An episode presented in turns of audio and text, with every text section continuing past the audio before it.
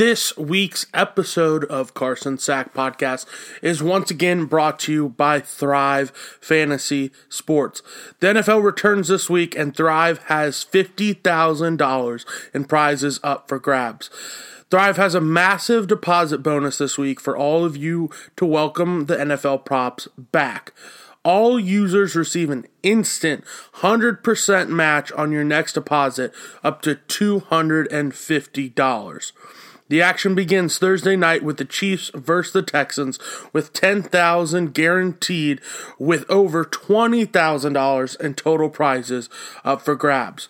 Now, if you love to watch Red Zone on Sundays, check out Thrive's ten thousand dollars touchdowns only contest and select who you think will score a touchdown or not. It's as simple as that. Is the guy going to score a touchdown? Yes or no?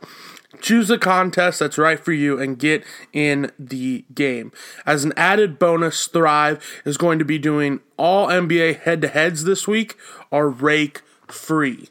But if the N F L isn't your jam, which I don't understand why it wouldn't be, uh, do not worry, because Thrive has a multitude of other sports that you can use their props on. They have the N B A, M L B, P G A, even esports. And the best thing is, Thrive has eliminated the need to do countless hours of research because they only ask you about top-tier athletes in a respective sport. If you want to do the M- NBA, choose ten out of the top twenty player prop options to build your lineup. But be weary, because the more points a selection is worth, the riskier it is. Rack up the most points to win a share of the prize pool. For the P G A, Thrive has new contests for each day of the tournaments. So a Thursday only, a Friday only, et cetera, et cetera. So don't worry, don't sweat it too much if your golfers ruin your weekend by not making the cut. Thrive has awarded over one point three million dollars in prizes since launching in twenty eighteen. Now, I told you about the two hundred fifty dollars match, but you also, if you use promo code SACK, that's S A C K, when you sign up today, you will receive an instant twenty dollars bonus on your first deposit of twenty dollars or more. So download Thrive Fantasy on the App Store or Play Store, or by visiting their website at w w w dot thrive fantasy dot com. Sign up and prop up today. Hit that ish. Sorry, I know you guys wanted to clap, but everything I'm going to say is going to be amazing. Uh,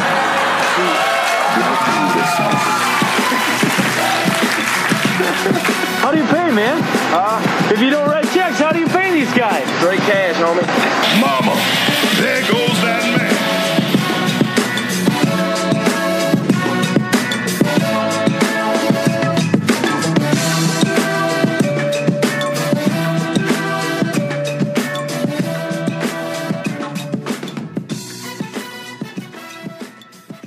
Hello and welcome to episode seventy-two of Carson Sack Podcast, where we talk balls. We have a massive show for you today on this Wednesday.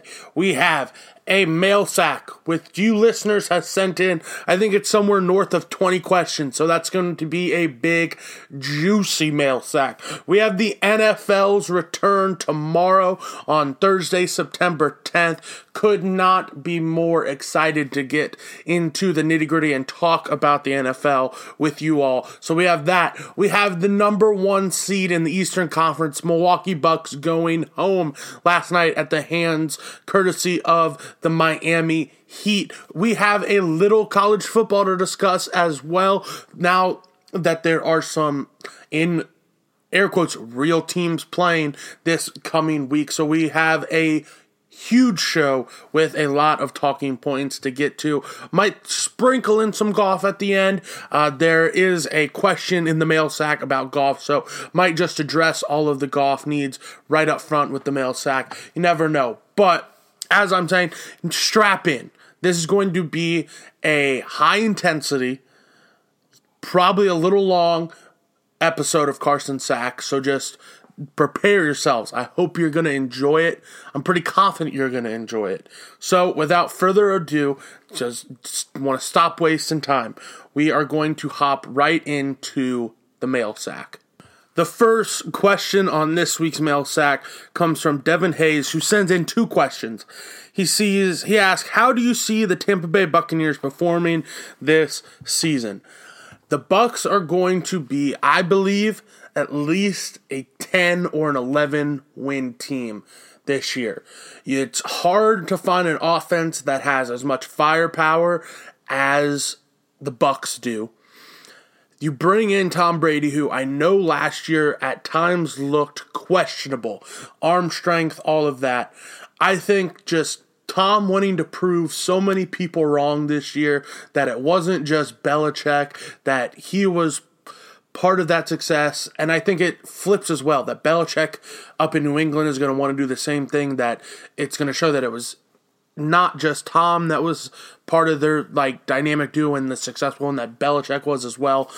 I think Tom is going to come out and want to prove so many people wrong um, that I will put my money almost all every time on Tom Brady if he's backed into a corner, because he has shown over and over and over again just how productive and how he proves people wrong and ends up coming out on top. And then you look at Mike Evans, Godwin, um, Fournette, Ronald Jones. They bring back Gronk. O J. Howard is there. The defense isn't that bad.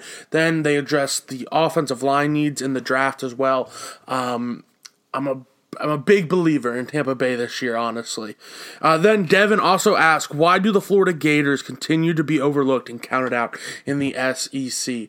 Because Georgia is the sexy pick there.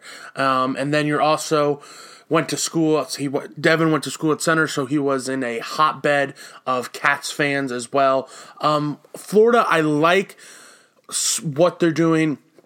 They bring back Trask at quarterback, who is fairly good. Um, I don't think he's a world beater by any means, but I don't think he does the things that are going to lose a game for you. Uh, not going to throw a lot of interceptions and really put your team in bad positions. Um, Florida is Florida is going to be good this year. Um, obviously, they're going to have the game against Georgia, as they always do. That is really kind of decides the S E C East. Um, but I'm going to probably ride with Georgia over Florida again, um, and maybe that's my ignorance as well, just believing into the Kirby Smart hype again, and uh, J T Daniels now in line to start for Georgia. But I'm not I'm not disrespecting Florida. Um, it's more from the point of I just think Georgia is that much better than Florida right now um, going into the season. That's probably why they're not being picked. The next question comes from Ryan Moore, who asks, who will have more of a breakout season, Kyler Murray or Josh Allen? I think it's going to be Kyler Murray. I think his weapons are a little bit better than Josh Allen's, and I think Josh Allen had a little mini coming out party last year. Um, did a lot of things well, improved on a lot of things from his rookie year to his second year in the N F L. And then I think we're going to see Kyler Murray take that jump as well from his first year to his second year in the N F L, where his stats are going to improve. Um, DeAndre, having DeAndre Hopkins there, I cannot sh- stress enough how important that's going to be for him uh, to be able to have somebody that is going to be reliable. And, I mean, you pair Hopkins and Fitzgerald, two of the most sure-handed guys in the N F L. Um, I think Kyler Murray is due for a massive year. The next question comes from Ben Logston, who asks, who looks worse, the Raiders organization or Lynn Bowden based on the Miami trade? Honestly, Lynn Bowden has struck city gold uh, so far in the teams he's been a part of in the N F L. You go from Las Vegas, obviously we know that, and then he gets traded to Miami, one of the best nightlifes in all of America. Uh, speaking from a f- football standpoint, though, like on-field production, whatever, um, Raekwon McMillan, who the Raiders got in return, is a fantastic linebacker that I thought was going to be not a centerpiece for the Dolphins defense, but a contributing member, a solid piece that going forward they could count on to be a part of their defense, um, but apparently that just wasn't the case. I think you know exactly what you're going to get with McMillan. He's a very good, a solid starting linebacker in the N F L. And Lynn, it's still undetermined how he's going to be used in the N F L, whether he's going to be a running back or a wide receiver or whatnot. Um, so to answer your question, who looks worse, I'm probably going to say Lynn Bowden, just because things aren't defined for him yet, and the Raiders did end up getting somebody that you know sort of what you're going to get from. So that's that's where I'm at on that. Next, we have a question from Blake Corbett, who asked, fuck around and took Lamar second overall in a fantasy league. Left me some tough running back picks. Out of my four running backs, Le'Veon Bell, Marlon Mack, DeAndre Swift, and Jordan Howard, who would you start week one and trust going forward for the rest of the season?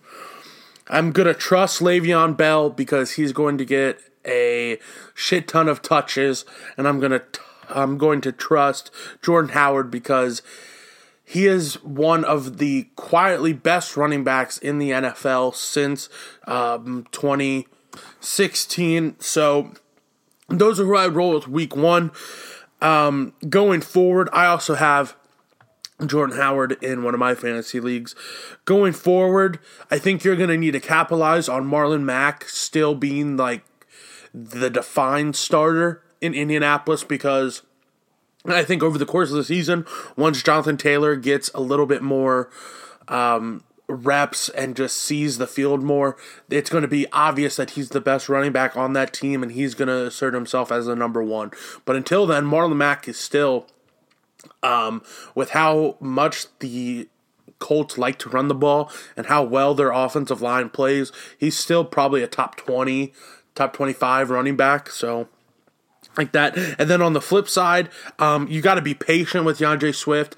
Um, that's a crowded backfield right now, but I think just how with Jonathan Taylor, the more uh, reps he's going to see and more action he's going to see on the field, it's going to be more clear how he's the best back. Um, I think that's also the case for DeAndre Swift in Detroit for you, so just be patient. Um, and I think, I think you're going to have three solid running backs, and then Mac is sort of going to regress. Um, but to answer your question, week one, I would start Jordan Howard and Le'Veon Bell. Moving on, we continued to have questions. This one comes also from Blake Corbett, who asks, I'll add another one after the Lakers game. Should J R. Smith play over Danny Green? Danny Green has been ass. Danny Green has been ass. Yes, I understand that. But there were times in this game where J R. Smith was playing and James Harden was just getting to the rim at will. And I understand it wasn't just J R. Smith. There's defensive rotations that can help out with that. Um, there's other schemes and whatnot that can help um, when you're going up against a player just so versatile and skilled um, as James Harden. I think if you want to use J R. Smith, that's totally fine, but you cannot abandon Danny Green. Um, I think he's going to be extremely pivotal if the Lakers do make it to this next round against the Clippers. Um, we saw opening night of the N B A season way back last year. Him put up a huge night, opening night against the Clippers, and they were able to win that game. Um, the playoff experience and championship pedigree that Danny Green has, um, winning last year with the Raptors and going back and winning with the Spurs, and we've seen his finals shooting performance before, how well it can be. Um, I believe he has the record, or had the record before the Warriors, of the most threes either in a game or in a final stretch. Um, I'm not totally giving up on Danny Green yet, because he's going to be needed at some point um, if the Lakers are to move on to the conference finals and then ultimately the N B A finals. He's going to be needed to have a few good games there, and I don't want to just stifle his confidence by saying, oh, we're just going to put J R in over you. Just give it some time, and I think Danny Green will work out. Don't, just be patient. The next question we have comes from Casey Eybold, who asked, oh, not even Eybold anymore, it's Fisher, I'm an idiot. That's, excuse me, I apologize. Um, Casey asked, will Joe Burrow live up to the hype? It's it's a ton of hype to live up to. I'm not going to lie. Um, Joe Burrow is, he's burdened with saving an entire city. It's not even just playing good football. Um, and I don't think people really understand that. Cincinnati has been shitty in football. They've been shitty in baseball. Um, this is really, Joe Burrow has to put an entire Midwestern city on his back and save it. And I don't know if he's built for it, but I cannot wait to see. I love Joe Burrow. I'm excited. He's got a lot of offensive pieces around him, um, a great receiving core led by A J. Green that, if healthy, I still think is a top ten receiver in the N F L. Tyler Boyd, John Ross, T. Higgins, Joe Mixon as well. Um, a sort of revamped offensive line that is hopefully going to be able to protect him a little bit so he's not running around for his life, getting chased every Sunday by defensive ends and blitzing linebackers. I don't know if he saves it this year. I think we get glimpses of what made Joe Burrow the Heisman winner, the national champion, but I think there is a bit of not a letdown because I think he's going to have a great career for the Bengals and everything like that. Just understand that this is going to be a process and don't be overreactionary if one thing goes wrong or multiple things do happen in a row that are bad, interceptions, things like that. Um, be patient with Joe. He's it's gonna get paid off in the end. I I promise. The next question we have comes from Ty Spalding, who asks, D J or the field at the U S Open? He is referring to Dustin Johnson, who has really just taken over the game of golf really since the FedEx Cup playoffs started. Um, came in second uh, three weeks ago to Jon Rahm after a sixty-foot putt that had no business of going in, uh, wins the next week and then wins the FedEx Cup the other week, uh, this past week, excuse me. Am I going to take D J? No, just because of the sheer numbers. I would rather have one hundred ten golfers than just one golfer, obviously. Um, that's just math, but who is playing the best right now and has the best chance to win, it's Dustin Johnson, hands down. The way he's played and rebounded, um, it's quite impressive and uh, something to behold. The next question comes from Sidney Lococo, who asks, what the fuck did I get myself into with a fantasy football league, and how can I redeem my picks? I had to go about asking her for her picks to try and help her out with this, um, and folks, it is a doozy. Um, starting off, just going down her list, she has Patrick Mahomes, Josh Jacobs, and then this is where things get a little hairy. Uh, she's got Benny Snell as one of her running backs, then A J. Green, I'm high on A J. Green, Deontay Johnson, love that, Kyle Rudolph, not a fan of that as, as my tight end, Tevin Coleman, gonna be a part of the 49ers offense in some way, I'm imagining. Um, she has Pittsburgh's defense, that's pretty good.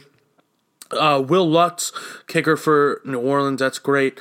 And then this is where things uh, go to go to shit. Uh, she has Randall Cobb as on her bench, Justin Jackson at running back, Michael Pittman Junior at receiver, LeSean McCoy, and then Lynn Bowden, uh, and then Tua, and then Joanna Smith.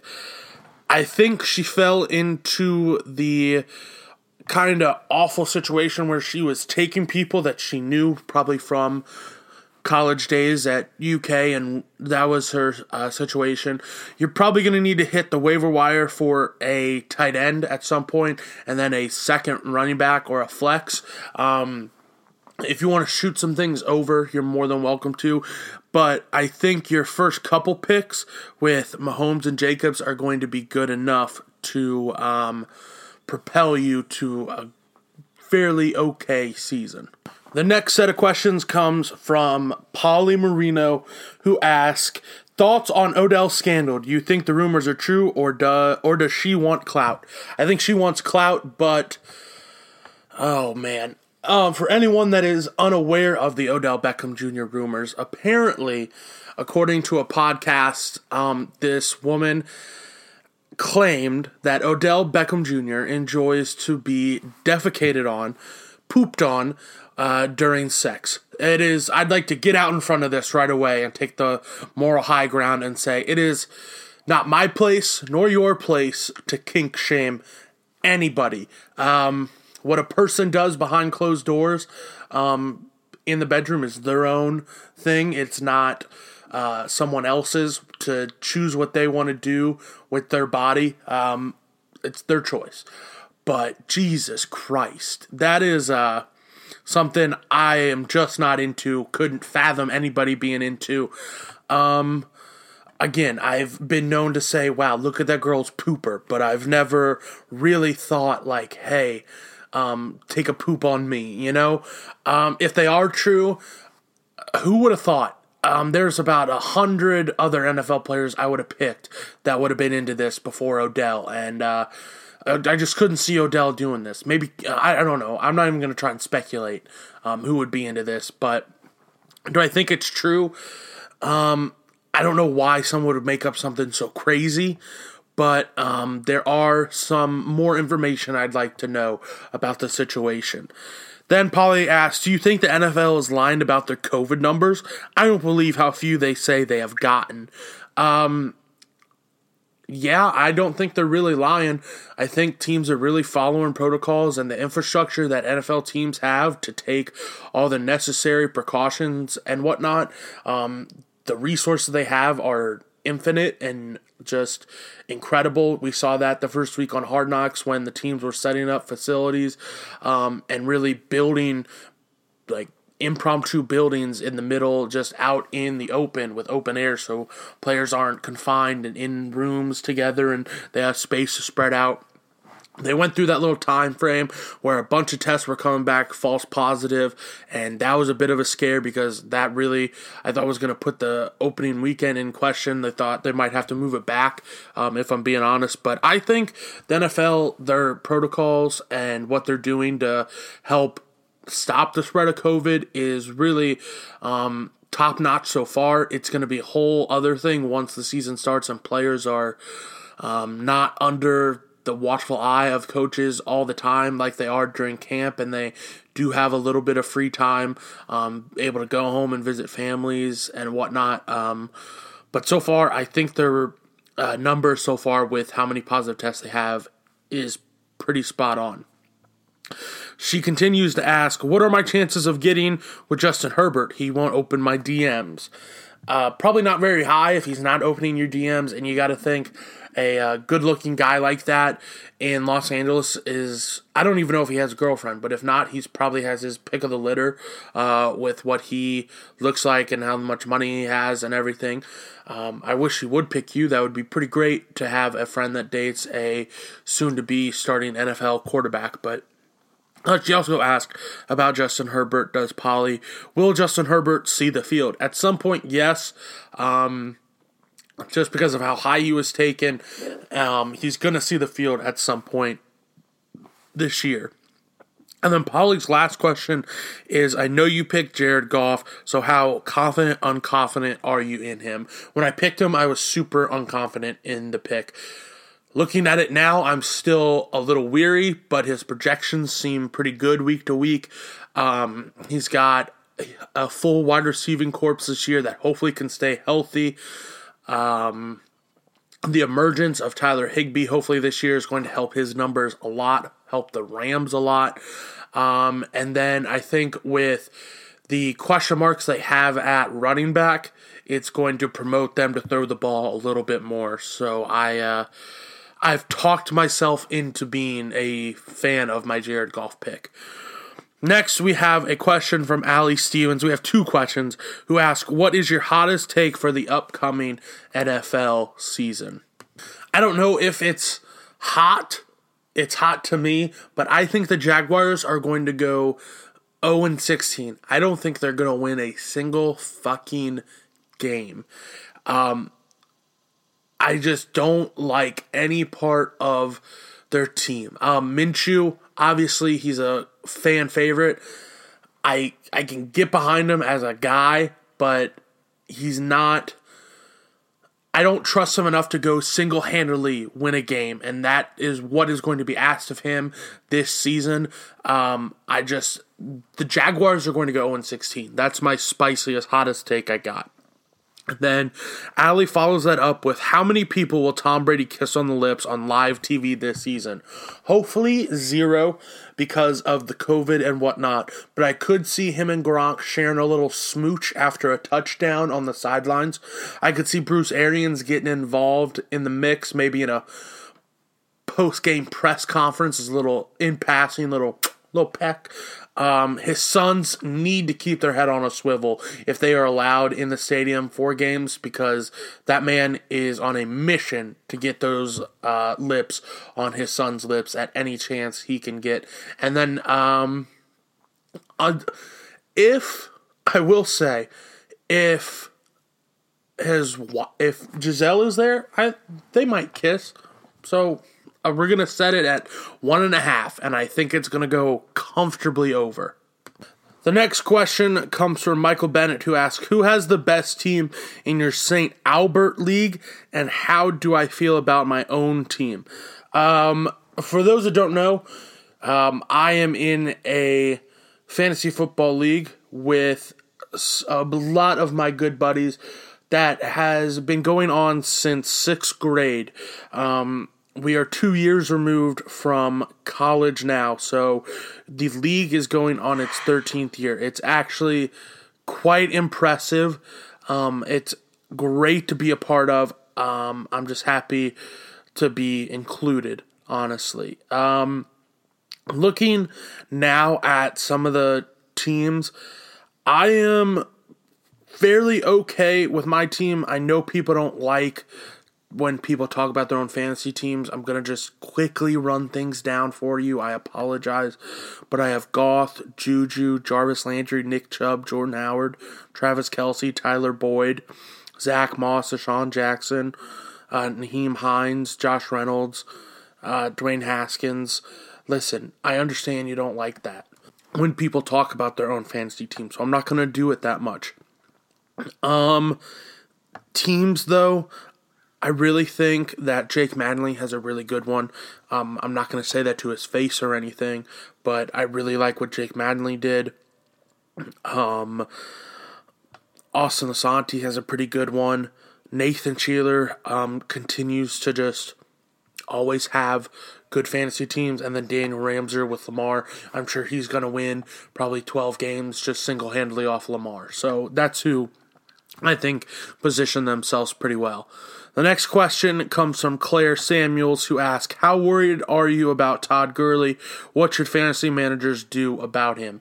First off, let's get this out of the way. Claire uh, took the bull by the horns last year and started a twelve-person fantasy football league for her and her friends, twelve girls. Um, it's a P P R league, apparently. Um Go out of your way and follow their TikTok. It's Get Slizzard sixty-nine. The profile picture is Lamar Jackson. Um, I was a fan of what they did last year with their little Instagram uh, videos that they put up on their page there. I can only imagine the type of content that we are in store for this year on TikTok. So go follow that account. To answer your question, though, Claire, wouldn't be concerned at all. Uh, Todd Gurley is going to have a very productive year down in Atlanta. Um, pass catching is going to be a big part of his game that I'm excited to see Matt Ryan sort of finally have a guy that can do that besides Tevin Coleman since the years that he's been there. Um, if Gurley can stay healthy, which I know that is at times over the last few years been the largest question mark concerning him, he's due, I think, to be a top twelve running back all season. Um, the there's no denying that when Gurley is healthy, he is um, so dynamic with how they can use him and get the balls in his hands. So I'm cautiously optimistic on Todd Gurley. I'm I don't have as many reservations as a lot of other people do. Um, next we ask, we have a question from Daniel Siegel, who asks, how does the O B J poop situation affect the Browns' outlook for the season? Um, it went from pretty good to shitty, honestly, if we're just being realistic. Uh, again, I addressed this earlier. It's if that's the case, listen, if he goes out and catches ten, eleven touchdowns um, and wants to be pooped on, so be it. I don't care. Um, it's what you do on the field for me. The next question comes from Michael Turner, who asks, what would be your W W E walkout song? It would be the instrumental for Calm Like a Bomb by um, Rage Against the Machine. Next, we have a question from Matt Ewells, who asks, is Giannis staying in Milwaukee after losing to the Heat or pulling a K D and going to the Heat? Apparently, after the loss last night to the Heat, Giannis was already saying he's not going to request a trade this season uh, from the Bucks. If the Bucks can't get it together um, and really show Giannis they have the potential to win a championship, I, I think Giannis is booking it somewhere.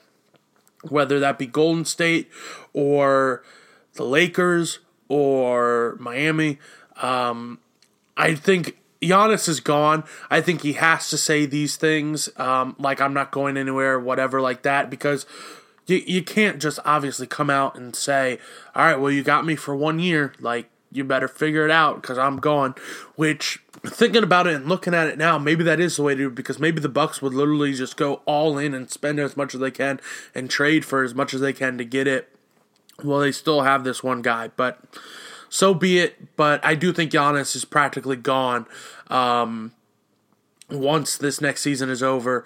And I don't, I don't know if the Bucks ownership and all that has enough balls to be like, all right, well, he's probably going to leave. Let's trade him. I don't know if they do that, but if they do, the return on investment for that in the trade would be astronomically high. Um, so that is a possibility, but I don't think the the Bucks um, ownership has enough chutzpah to do it. Uh, the next question, it's not a question, but it's a comment, and it's a very nice one, and I appreciate it being sent in. It comes from Liv Owens, who says, I love you, Car Daddy Fresh. Not a question, but so relevant. Yes, it is. Miss you. Enjoyed seeing you a couple weeks ago. Hope all is well. Um, the next question comes from Bailey, Trent's girlfriend. Again, I've been... Uh, I'm a miss on how to say your last name, and I'm certainly not going to say it wrong, so you can bitch at me and be mad at me. So, Bailey, Trent's girlfriend, asks, how do you become good at golf? I need help ASAP. You need to watch. There's only one video you need to watch. I frequent it often when I am in times of need for how to play golf well. It is the Phil Mickelson How to Hit a Flop Shot video on YouTube. It's about a three or four minute video, and it has revolutionized and changed the way I play golf. Uh, go out of your way and take a few viewings to let all the information Phil's thrown at just sink in. Um, but it is definitely uh, worth the watch. Next, Jay Bentley asks, Bowden trade. We've touched on that a little bit. I'm excited to see how Bowden's going to be used down in Miami because um, they're an exciting young team. And uh, if they can use him in the backfield and line up in, excuse me, in the slot or at receiver, it's going to go pretty well, I think. Next, we have a question from uh, Zach Berger. Record predictions for your Browns this year. I'm accepting no less than ten and six. I can be talked into eleven and five, but ten and six is as low as I go. The defense is a question mark. I'll get more into sort of the breakdown for them a little bit later on. The defense is a question mark, but that offense is tailor-made for what Stefanski likes to do. The Vikings were able, excuse me, to be productive last year with pretty much the same blueprint. I take no less than ten and six this year. Um, the next question comes from Alan Jones, who asks, when does Kevin Warren get fired, step down? He's not going to step down. He's got a pretty cushy job. Um, fired. I'm not really sure when he's going to get fired. I don't have, you could maybe see some people, some rumbling starting around from uh, presidents and athletic directors that after this season, where if there's not going to be a football season and they're going to lose all this money and they're going to have to cut so many of these secondary sports, that maybe there's going to be some rumblings to get him out of there. But I don't think he's going to step down at any point. But I think if the other conferences in college football can go about this season in the fall and not have to cut secondary programs, and player safety is taken care of, and the Big Ten is stuck playing in the spring, um, then, yeah, there's going to be some, I think, some conversations about the leadership and him getting moved moved on from. Moving on with the next question from Don Kohler. What do blind people see in their dreams? That's a great question, Don. Um, I'm thinking that they probably have darkness in their dreams, which is pretty fucking sad to think about, honestly. Um, if they've never seen anything, how can they have a concept of what a person looks like to put in their dream, you know? So probably nothing. There probably is a real answer for what they see. I'm not sure what it is, but I'm guessing it's nothing. The next question, that was kind of fucking dark. Jesus Christ. Um, the next question comes from A J Austin Lauterbach, who asks, new name ideas for Washington. I'm a big fan of just naming Washington the formal, I'm going to say it, I'm going to say it, the Redskins. Um, I'm a big fan of them just naming it the Washington Football Club or Washington F C. Um, I've seen the Red Tails. That's fine. Um, if you can keep the color scheme, which I think is going to be the case, I really like what they're doing with the helmets this year, just the numbers on it, and uh, they they do need a stripe down the middle. Um, I've seen some renditions of their uniforms so far this year. That's really all they're missing. The next set of questions comes from a dear, dear friend of mine who was making her debut on Carson Sack this week in the mail sack portion. Comes from Rebecca Thieneman, who starts off her questions with, what's your favorite food?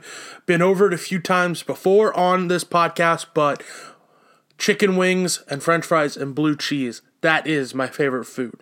Then she asks, what do you do in your free time? I like to golf. I make a podcast. I watch YouTube videos about wrestling. That's kind of nerdy, but that's what I do.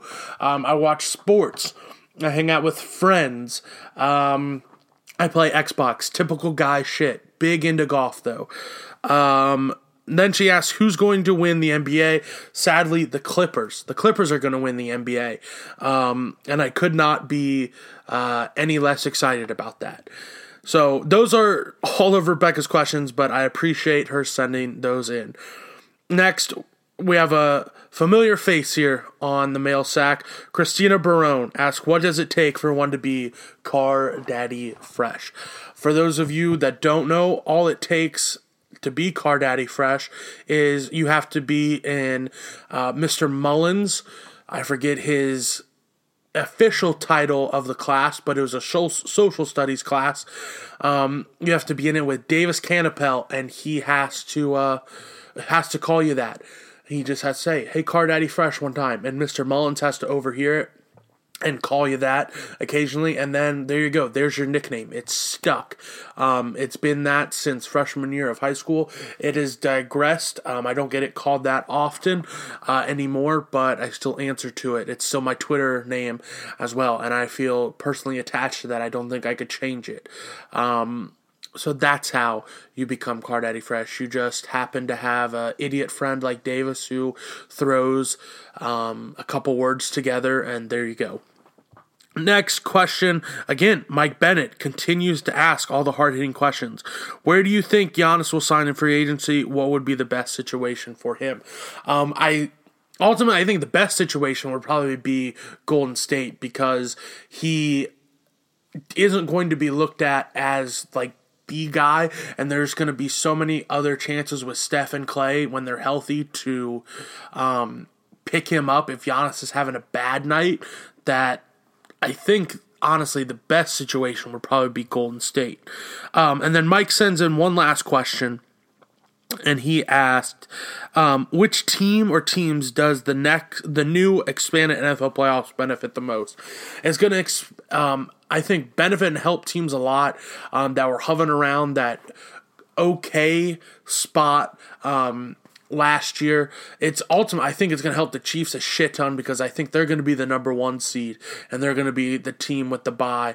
And then I think it's really going to help whoever. I don't know who's going to be first in the N F C. I don't have a prediction right off, but only one team having a bye, and that one team is going to be um, well rested after that bye. Um, I really, that's going to help them a lot. Ultimately, it's going to help the N F L, because they're going to be making a shit ton of money on Wild Card Weekend, having three games instead of two. Um, I could see it helping team a team sort of like the Bills um, or the Patriots. You could even look at the Buccaneers and the Saints. Um, I think it'll probably help the Seahawks and the 49ers. Um, it's going to help teams in divisions where there are really two clear-cut best teams, and ultimately they only adding that, like, if you want to call it a third wild card, um, it's going to make a lot of room, uh, not a lot of room, but it's going to make enough room that um, a good team is going to be able to still make it um, and not be Um, kicked out of the playoffs for maybe a tiebreaker loss or something like that. So it's really going to help, I think, teams in divisions where there's really two clear-cut, like, people that have a chance to win that division. Um, it's going to help the team that has the first round bye, and ultimately it's going to help the N F L, because they are going to be making a fuck ton of money because of that uh, third game in the wild card weekend. And then the last question uh, comes from U R S A, the Sheet Chief, who says, cooking up daily over here. Stop by and tap in with me. Hey, bro, link up, tap in, ten toes down at all times. You heard me. I, for the record, I don't know who the fuck that was. I don't, whatever. Um, that is going to do it for the mail sack. Um, again, as I said, you all blew this out of the fucking water. Um... The Postal Service might be in a crisis right now, but the mail sack for Carson Sack Podcast is not. Um, thank you so much to everybody that sent in questions, everyone. Um, you all make this segment possible, so thank you very, very much. Um, blew my expectations away. Um, it'll be a recurring segment going forward on the podcast, uh, as it usually is, so thank you very much. Now that the mail sack is taken care of, we can switch focus to primarily the N F L. What I'm going to be doing right now is I'm going to be going and talking about the week one matchups, and then I'm going to be giving a season preview at the end for each division, and then a Super Bowl prediction. So the N F L season starts on Thursday, September tenth, with the Texans going to the Chiefs. The Chiefs are a nine-point favorite. Also, this year what I'm going to be doing is I'm going to be giving you a few plays, and I'm going to track my record. I'm going to give you three each week that I think, just against the spread, what you need to do.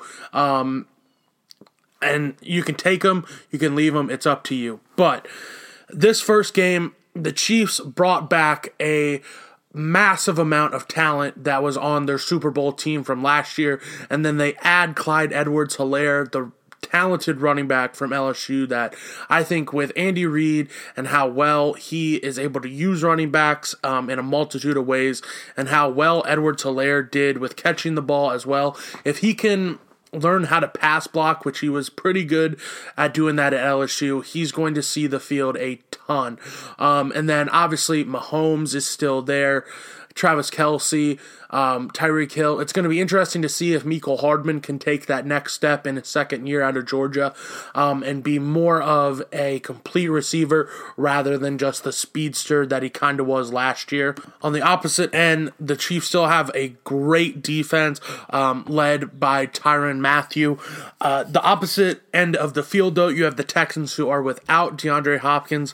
They trade him in the offseason. They bring in Brandon Cooks, who I still think is a very talented, good good receiver, um, but it's going to be up to Cooks and Will Fuller, especially Will Fuller, who has that already built-in relationship with Deshaun Watson, to really step up and hopefully stay healthy for this entire year. They also bring in David Johnson, who I think is going to be a lot better than what people expect, and he sort of has to be, he has to work out for Bill O'Brien, because Bill O'Brien was the one that pulled the trigger on the trade of DeAndre Hopkins to bring in David Johnson. And when you make a call like that to get rid of what most people are going to say is the best receiver in the N F L, um, in his prime with Deshaun Watson at your quarterback, you're going to have to make whatever you get back in return work, and that happens to be David Johnson. Uh, the defense for the Texans is going to have an extremely tough time, I think, uh, holding and stopping what the Chiefs are going to want to do.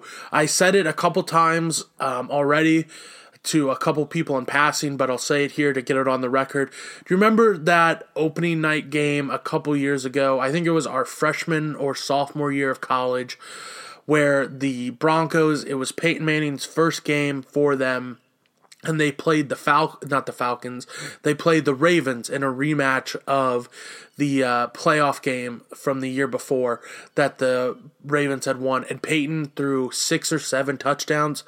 I could easily see Mahomes doing something like that in this game, where he puts up an ungodly amount of touchdowns and really cements like the Chiefs as like, yeah, we're still the best fucking team. We're not a Super Bowl hangover. We're still good. Um... And you're just going to have to deal with it. So I am going to take the Chiefs over the Texans in this one, but this is not uh, one of the three games. I will let you know the three games that I'm going to give you as my picks. Next, you have the Browns going to the Ravens. Um... Let's just get this out of the way right now. The M V P of the league, Lamar Jackson, is still going to be good. Um, what the Ravens were able to do last year with him and use his skill sets was extremely impressive. Um, they bring in J K. Dobbins. They have Mark Ingram returning as well. Um, they were able to address... They were able to address some wide receiver needs as well. I think Marquise Brown, Hollywood Brown, is going to be a more complete receiver this year. He battled injuries all of last year. Um, Mark Andrews, now the unquestioned uh, number one tight end there as well. They drafted extremely well. Um, again, getting Malik Harrison to help bolster their defense and their linebacker core. They bring in J K. Dobbins, who is going to be brought along all year and I think is going to be um, a huge asset for them down the stretch and in the playoffs. Um, the only question with Lamar, um, he had two chances so far to win in the playoffs and he hasn't done it once. I, I I'm not saying... I'm not trying to take anything away from what Lamar's done, because it is extremely impressive. Um, with all the doubts that he had coming into the league, what he's been able to do in only two years, it's remarkable.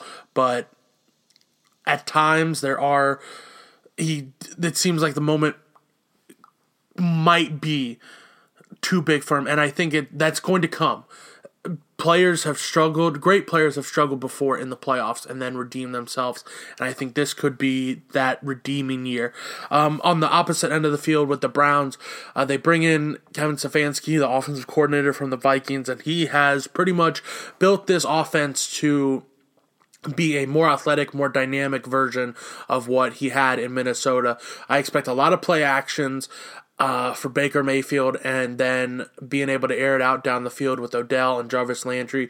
They bring in Hooper from the Falcons, who's going to be a safety valve, and Stefanski loves to use tight ends, and Baker apparently has built a nice relationship with Hooper as well.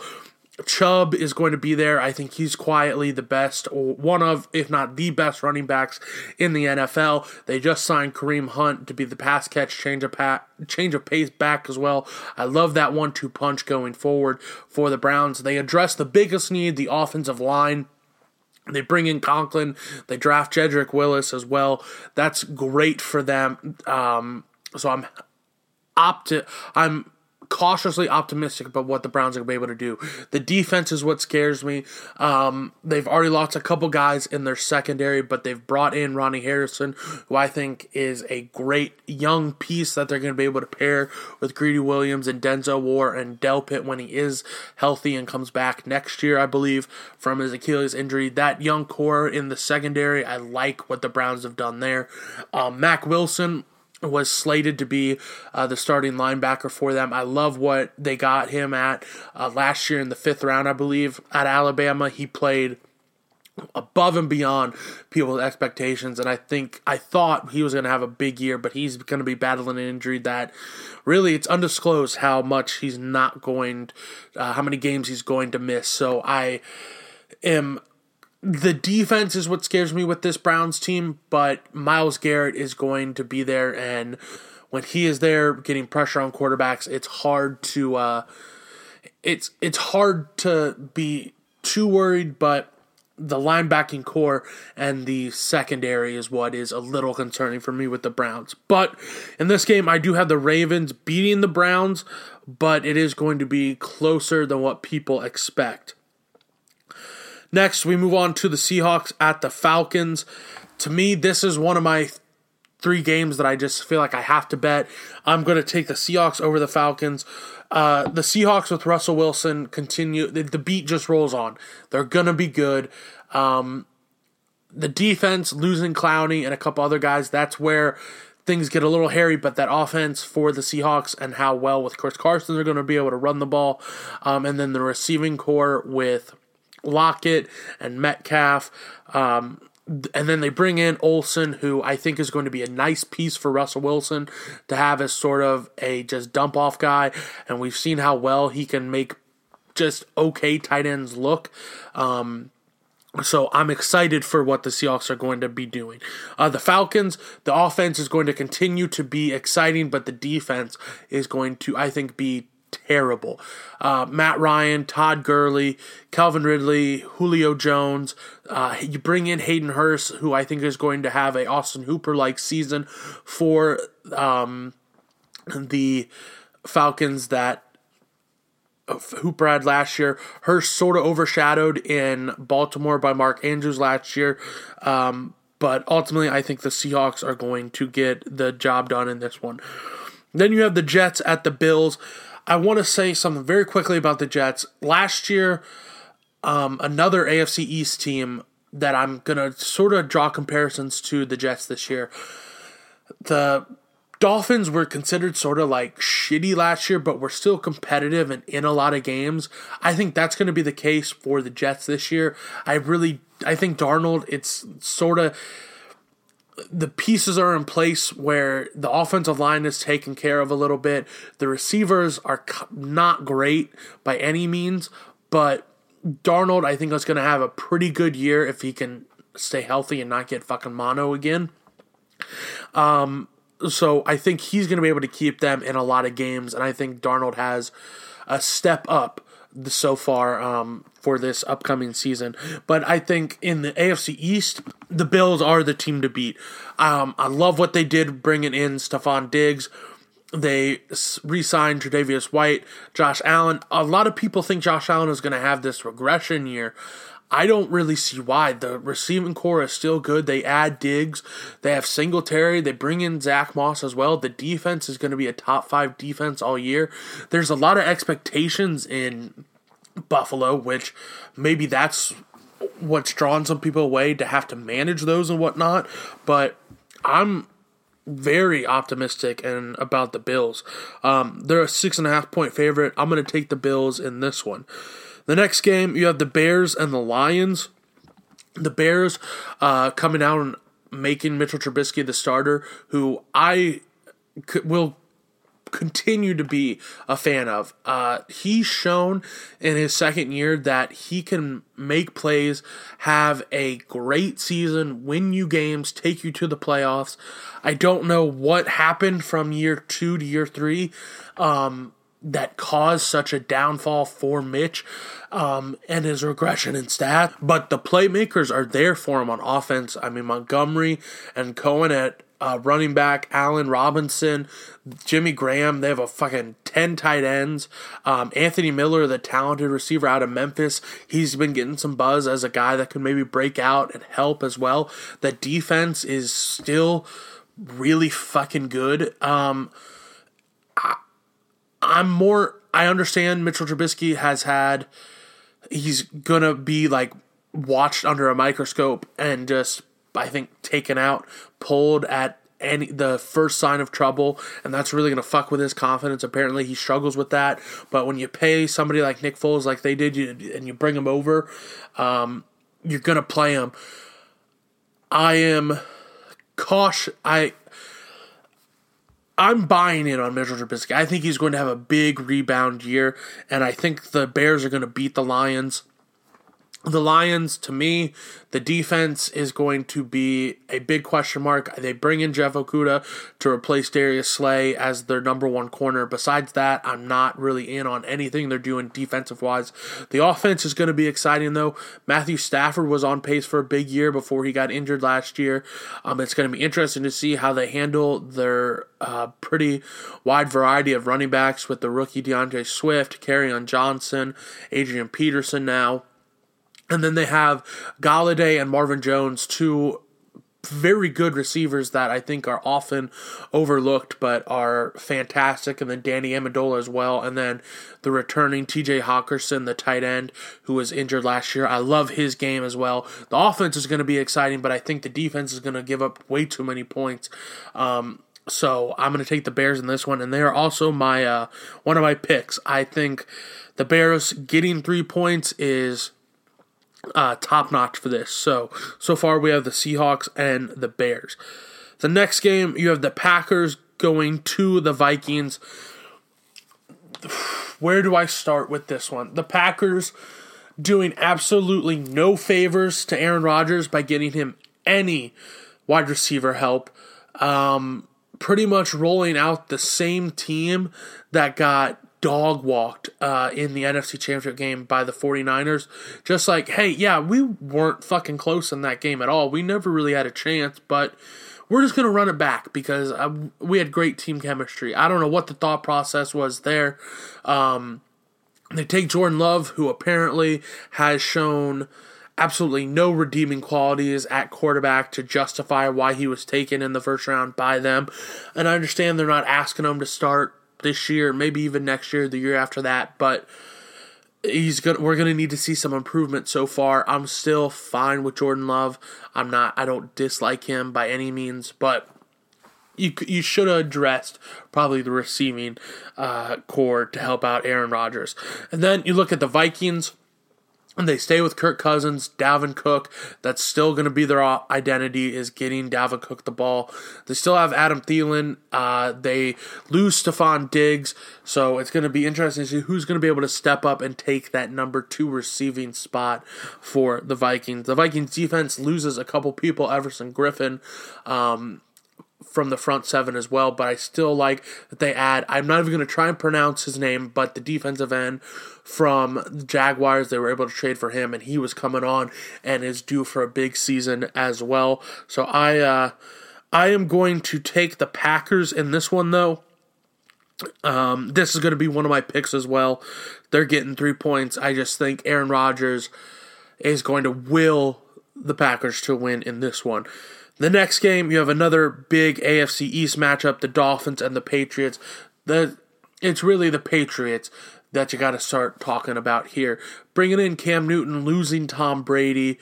Uh, I am a huge fan of Cam Newton. I love hearing all the great press and news that he is getting so far uh, with reviews so far from camp up in New England. Apparently, he's building a very nice relationship with Julian Edelman and uh, N'Keal Harry as well, so that'll be interesting to see how well a finally healthy Cam Newton will be able to perform over the course of a season. And then their defense for the Patriots, they lose a couple key pieces, but Gilmore is still going to be there. The McCourty twins are still going to be there. Um, and Bill Belichick, probably one of, if not the best, defensive-minded coaches in the N F L. I think he's going to be able to draw up schemes each week and utilize players that we probably don't even fucking know about um, and make plays. Uh, the what concerns me is if the running situation for the Patriots doesn't become a little bit clearer with Sony Michel and Damian Harris and then James White and Rex Burkhead. Um, if Cam's not able to uh, one game or over a stretch of games, just isn't throwing it as well as he could, or just timing's off, or just not performing as well as you should through the air. Um, with the question marks that they're having at the running back position, not being able to really lean on that and help Cam, uh, that's when I think they're going to run into some problems, but I don't think that's going to happen um, all that often. So I'm high on the Patriots this year, and I'm not low on the Dolphins. I like what they did. They draft Tua, but they're still going to start Fitzpatrick. Um, they bring in Jordan Howard. They bring in Matt Breida. They also have Lynn Bowden. Devontae Parker is still there. They played extremely hard um, all last year, even after the first week when they were embarrassed by the Ravens. Um, Flores down there is going to have them, again, I think, playing extremely hard, and I can't wait for Tua at some point to hopefully get started, because I think that's really when they're going to take this to the next level and maybe end up being like a seven and nine team or an eight and eight team, because the talent is there for them, and I think maybe all they need is a sort of dynamic playmaker, which Fitzpatrick he is at times, but I think on a more consistent basis, Tua will be able to do that for them. The next game, we have an N F C East matchup as the Eagles go to Washington to take on the Washington football team. Uh, second year for Dwayne Haskins in Washington. He showed some signs of improvement going forward last year near the end of the season. I think him and Terry McLaurin are going to be an exciting matchup, but the Redskins are, excuse me, gosh, it's going to be hard to break that habit. I'm gonna, we're going to start a Redskins jar. There's two dollars in it right now. Every time I say it, a dollar goes in. Um, it's those two are going to be an exciting, dynamic duo for the Washington football team. But besides those two and Anthony Gibson, I have absolutely no reason to be a believer in what the Washington football team is going to be doing. Um, I love Ron Rivera. I'm hoping um, his health, uh, just on a personal person, person to person level, I hope Ron Rivera's health is taken care of and the cancer and everything that he's dealing with is handled. Um, but I just don't like really any other part of their team besides um, Dwayne, McLaurin, and Gibson. Um, for the Eagles, if Carson Wentz can stay healthy and they can get a receiver, whether it be DeSean Jackson or Ray Gore or Alshon Jeffrey when he comes back, if those guys can be healthy and you can use those three, um, I like what they have also with Miles Sanders and their defense, and then their offensive line with Peters agreeing to switch over to left tackle, um, signing his deal as well. Um, They're going to be a team to watch all year long in the N F C East. Uh, in this game, I am going to take the Eagles over the Washington football team. Next game, you have the Raiders at the Panthers. I think these two teams are just some of the most question mark teams in the N F L. The Raiders with Derek Carr, Josh Jacobs. They draft uh, Ruggs out of Alabama. Their defense seems to be improving. They bring in McMillan in the trade. Um... They draft Arnett out of Ohio State, who was, maybe they reached for him in the first round, but you got to take who you like if they're available. Um, I think this is a make or break year for Derek Carr with John Gruden, because if he struggles or just isn't performing, I think they move on from Derek Carr and Gruden finally gets his guy in there. Um, for the Panthers, Teddy Bridgewater, one of the best stories in the N F L. I think he's going to do a fantastic job with what they have, getting the ball to McCaffrey. Obviously, he's still going to be the vocal part of that offense, but you have Curtis Samuel, you have D J Moore, you have Robbie Anderson. Uh, you have a plethora of guys that Teddy Bridgewater is going to be able to get the ball to. Um, I like what they're going to be able to do on offense. The defense, their secondary, um, was a question mark for a couple years, but has steadily improved. I like what they have there. I expect the Panthers to be a contender for the one of the N F C wild cards uh, going on this year. So I am going to take the Panthers over the Raiders in this one. Next game, we have the Colts at the Jaguars. I have to take the Colts because I think the Jaguars aren't going to win a game this year. But let me tell you one thing. Let's get one thing fucking straight right now. Phillip Rivers might have a good season. But if he continues to do what he did last year and no one goes at him, I will I'm I will make sure that this is heard and Philip Rivers gets the disrespect he deserves. If he goes out there in Indianapolis with, which I think he has just about the same um, talent as he, as he does at receiver that he has on the Colts, that he had on the Chargers. You could argue T Y. Hilton, um, Keenan Allen. Keenan Allen's probably a little bit better, but those two guys sort of cancel out. Um, but then you got uh, Paris Campbell, who's pretty good, um, injured last year, but is... Uh, I think a good receiver to have for uh, Rivers, because Paris is a speedster and you can use him in drags and slants and everything like that and just get the ball in his hands and let him make plays. Uh, Pittman Junior as well. Um, then you have two great pass-catching running backs in Jonathan Taylor and uh, Naheem Hines as well. But I, if Phillip Rivers goes out there and shits the bed continuously, you're going to fucking hear about it, because I could not fathom how people could go at Eli Manning and then let Philip Rivers off the hook last year. It was disgusting what how the media portrayed Philip Rivers' struggles last year. So this podcast will not let Philip Rivers' struggles go unnoticed. I promise you that. Um, with that being said, if he does go out and perform well, I'll be the first person to say, hey, Philip Rivers still's got some some gas left in the tank. But in this game, I obviously Colts over the Jaguars. Then you have the Chargers going to the Bengals in our next game. The Chargers going to roll out with Tyrod Taylor, but it's I think it's only a matter of time before Justin Herbert gets on the field. Um, again, the focal point of that offense is going to be uh, Austin Eckler and Keenan Allen. And then the defense for the Chargers is going to be extremely good this year. Um, they get Ingram and they get Bosa signed to deals. They do lose uh, James, their coveted safety out of Florida State. But uh, I think they're going to be able to rebound well. And if their front seven is able to get pressure on quarterbacks like it has been the last couple years, um, the secondary isn't going to have to cover receivers that long because the quarterback's going to be forced to throw the ball away or make decisions or get sacked. So the front seven is going to be the key to the Chargers, and luckily they have one of the best front sevens in all of football. The Bengals, obviously the big thing with them is Joe Burrow. How is he going to perform in his first start? I think he's going to do well, and I think he's going to do well this season, but I think this first N F L game, he's going to make a few mistakes that are going to be costly, and so I'm going to take the Chargers over the Bengals. Next game, it's probably the game of week one. The Buccaneers going to New Orleans to take on the Saints. Tom Brady versus the uh, Drew Brees and his Saints. Two quarterbacks that have been the face of the N F L for so many years. Uh, Gronk coming back for the Buccaneers as well to reunite with Tom Brady, Leonard Fournette and Ronald Jones, Mike Evans and... Uh, Goodwin as well. Godwin, excuse me. Goodwin. Godwin. I don't know why I, I struggle so much with him.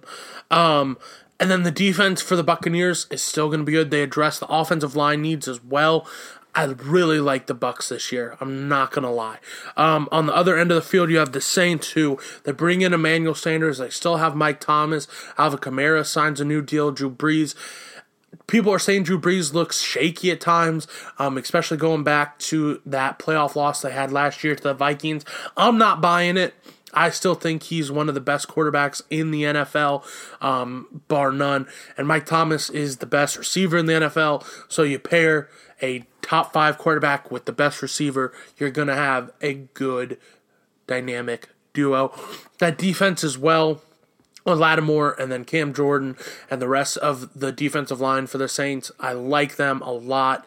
Um, in this game, I am going to actually end up taking the Buccaneers over the Saints. Um, I just think Tom Brady is going to have so much to prove in this week one that he's going to really come out and try and set the world on fire and play like a madman, and I think he's going to end up doing it, and I take the Bucs over the Saints. Next, you have the Cardinals at the forty-niners. I'm going to take the forty-niners in this one. I think Jimmy Garoppolo is going to have a better year than what he had last year, and I think that's extremely dangerous for a lot of N F C teams and really the whole N F L, because he was sort of just a game manager last year, but I think the Super Bowl loss and his performance in it is going to eat away at him, and I think he has quietly been um, working in the offseason to not be a liability more so um, and up his game from just a game manager. And what Shanahan, how he's able to dial up an offense and a game plan is extremely impressive, and that defense stays the same. Um, and it was one of the best defenses in the N F L last year. The Cardinals, though, as they do bring in DeAndre Hopkins, um, that's going to be an exciting offense for them out in Arizona with Kyler Murray, Hopkins, Larry Fitzgerald, Christian Kirk, Kenyon Drake as well. Drake has resurged his career since he showed up in Arizona, one of the top running backs in the N F L. Um, but their defense to me is what is going to be the downfall for the Cardinals this entire season. They're going to be able to score a lot of points, but I don't know if they're going to be able to keep their opponents from scoring more points. So I take the 49ers. Then the Sunday night game, you have the Cowboys going to the Rams in SoFi Stadium, the new Rams Stadium. I I was I did it last year and it burned me, but I'm going to do it again. I could not be more in on the Dallas Cowboys. You bring in Mike McCarthy, you get rid of Jason Garrett. I think they're going to be a lot more aggressive with Dak and using him um, on early downs.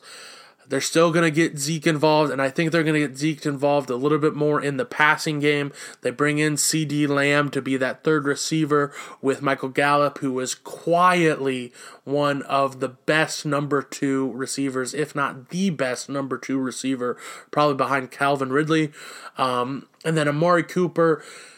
There's at times when he goes up against good cornerbacks, he sort of disappears, but I think with the emergence of Gallup and hopefully the progression of CeeDee Lamb, it's going to be hard to just um, one-on-one uh, all three of those guys. So I think Cooper is going to be able to have a big year as well. Elliott's going to have a big year as well. The offensive line, which normally typically is the big strength for them, there are a few question marks on it, but I think they're going to get be able to get that figured out. The defensive line for them, they've retooled it. It's going to be a strength for them, them getting after the quarterback. On the opposite end of the field, the uh, Rams, you lose Todd Gurley, who was a big question mark all of last year. It's going to be interesting to see how the rookie Cam Akers is able to do.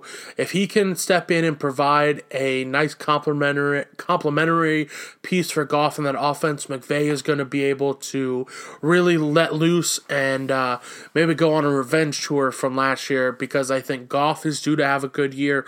Not just saying that because he's my fantasy quarterback, but you add uh, a healthy Cooper Kupp, a very good Robert Woods, um, Josh Reynolds, and Van Jefferson as well at that third receiver spot.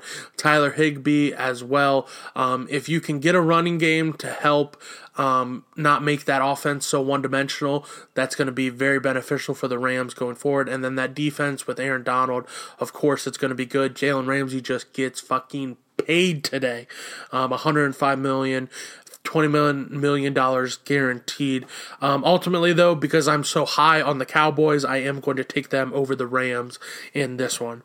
And then the two Monday night games. The first one being the Steelers going to the Meadowlands to face the Giants. The Steelers uh, return for Ben Roethlisberger. That offense with James Conner, Juju Smith-Schuster, a hopefully big year, second year for Deontay Johnson, uh, Claypool, the receiver they drafted out of Notre Dame, James Washington. They bring in Eric Ebron, who I think is going to be a touchdown machine for what how often Ben likes to use his tight ends. Um, and then that defense, the number one scoring defense all of last year with T J Watt, Minkah Fitzpatrick, Cameron Hayward, um, Joe Hayden as well. I just like what the Steelers have in place this year. If Ben can stay healthy, which has been a big question mark the last couple years, I expect a lot of big things out of Pittsburgh this year. And then the Giants, I envision them being exactly like the Dolphins were last year, um, with the new coach coming over from New England, um, and all the players apparently buying into his no-nonsense attitude and everything, and they look like they're having fun in camp as well, um, but buying into what he is giving them. Daniel Jones, I think, has enough talent on offense with Golden Tate and uh, Sterling Shepard, Evan Ingram, Slayton, Saquon Barkley as well. Those guys... Um, I like what they're going to be able to do, and hopefully Daniel Jones takes a step um, forward in his second year, but ultimately I take the Steelers over the Giants in this one. And then the nightcap, the final game of week one, the Titans going to the Broncos. The Broncos, really, it's all just depends on what Drew Lock is going to be able to give them. They lose Von Miller yesterday in what was called a freak accident. Hate that for them. Hate that for Von. He is one of the best defensive players in the N F L and just one of the best people in the N F L. But um, they have Cortland Sutton there to help Drew Lock uh, continue to have success. They bring in Jerry Jeudy as well.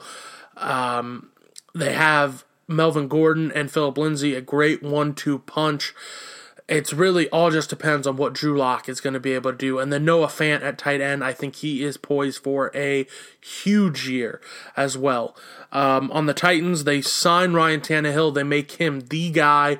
A J. Brown is due for a big second year. I keep saying that, but it's really...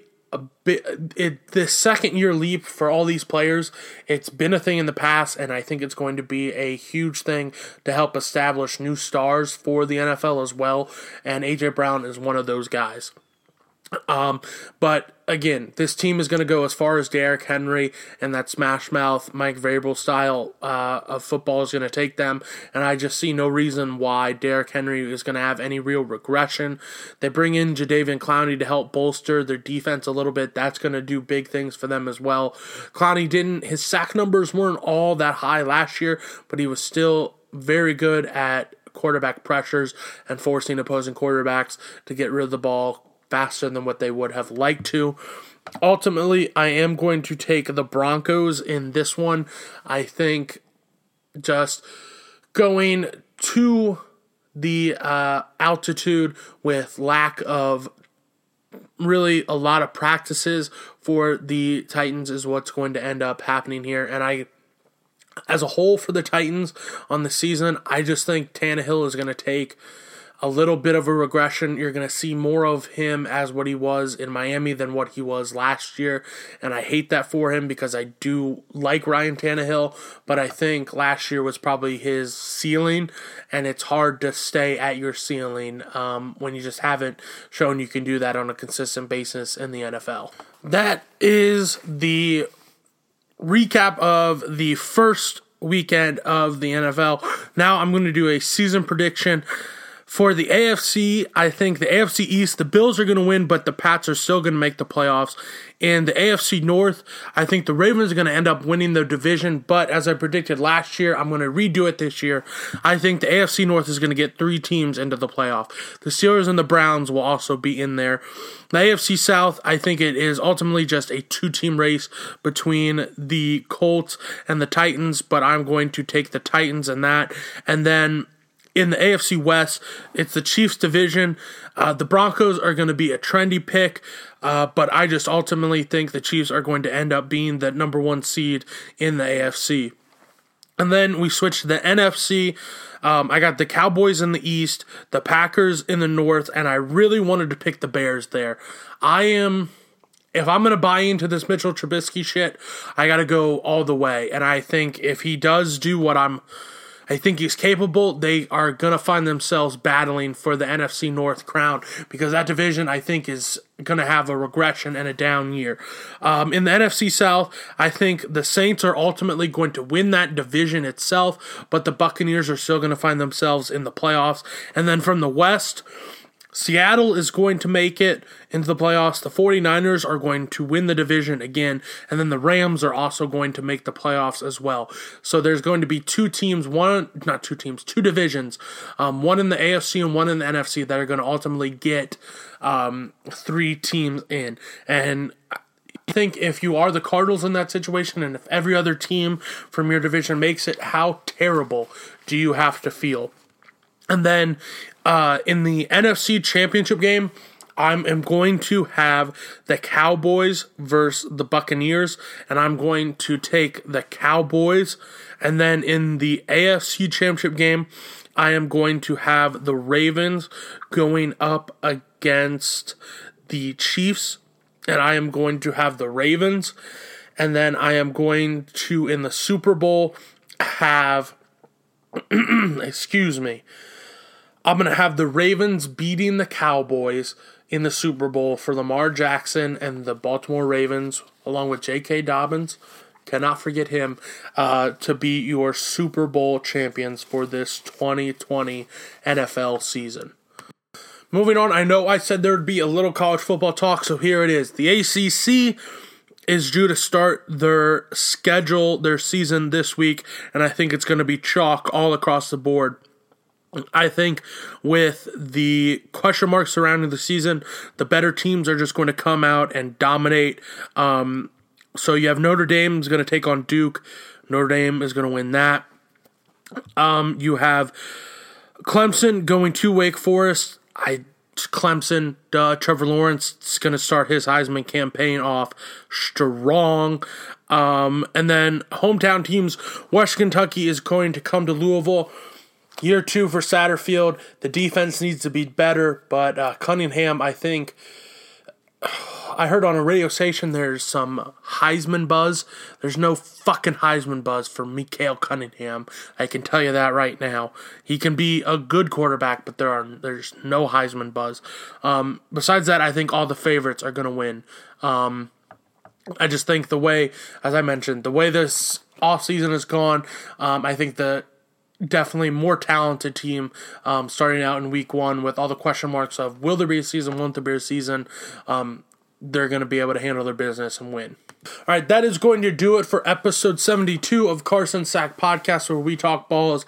I hope you enjoyed every little bit of this. It's we're looking at an hour and twenty right now, so it's a little longer, but I do need to remind you to like, rate, review, subscribe, all that good shit on iTunes, SoundCloud, all of that.